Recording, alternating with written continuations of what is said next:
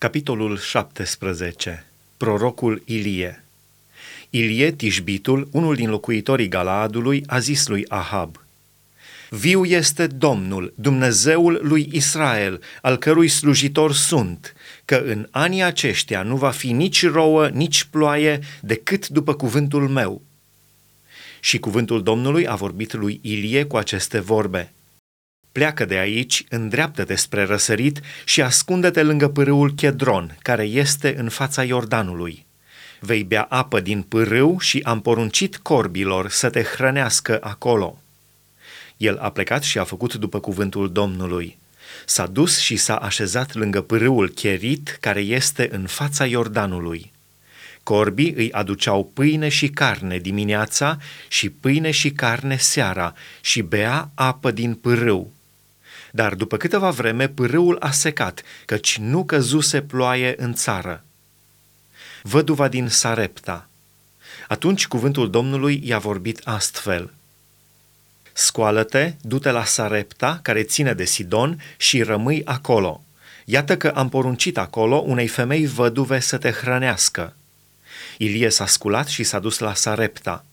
Când a ajuns la poarta cetății, acolo era o femeie văduvă care strângea lemne el a chemat-o și a zis, Du-te și adu-mi, te rog, puțină apă într-un vas ca să beau.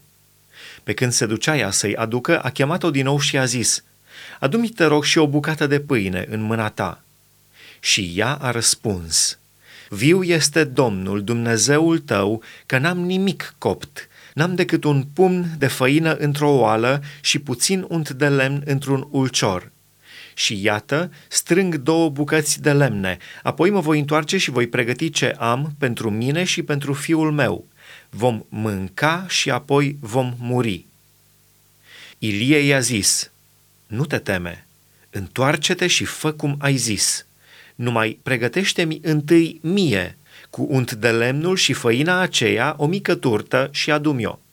Pe urmă să faci și pentru tine și pentru fiul tău căci așa vorbește Domnul Dumnezeul lui Israel. Făina din oală nu va scădea și unt de lemnul din ulcior nu se va împuțina până în ziua când va da Domnul ploaie pe fața pământului. Ea s-a dus și a făcut după cuvântul lui Ilie. Și multă vreme a avut ce să mănânce ea și familia ei și Ilie.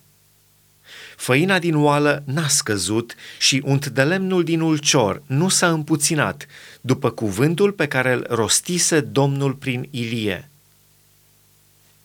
Învierea fiului văduvei După aceea, fiul femeii, stăpâna casei, s-a îmbolnăvit și boala lui a fost atât de cumplită încât n-a mai rămas suflare în el.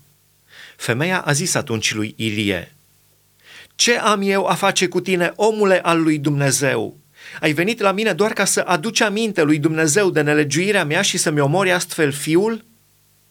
El i-a răspuns, dă-mi încoace pe fiul tău. Și l-a luat de la sânul femeii, l-a suit în odaia de sus, unde locuia el, și l-a culcat pe patul lui.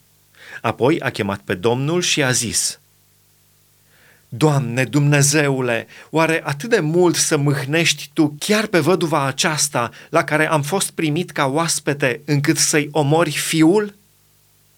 Și s-a întins de trei ori peste copil, a chemat pe Domnul și a zis, Doamne, Dumnezeule, te rog, fă să se întoarcă sufletul copilului în el – Domnul a ascultat glasul lui Ilie și sufletul copilului s-a întors în el și a înviat.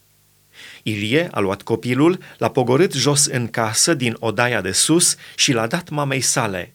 Și Ilie a zis, Iată, fiul tău este viu. Și femeia a zis lui Ilie, Cunosc acum că ești un om al lui Dumnezeu și cuvântul Domnului în gura ta este adevăr.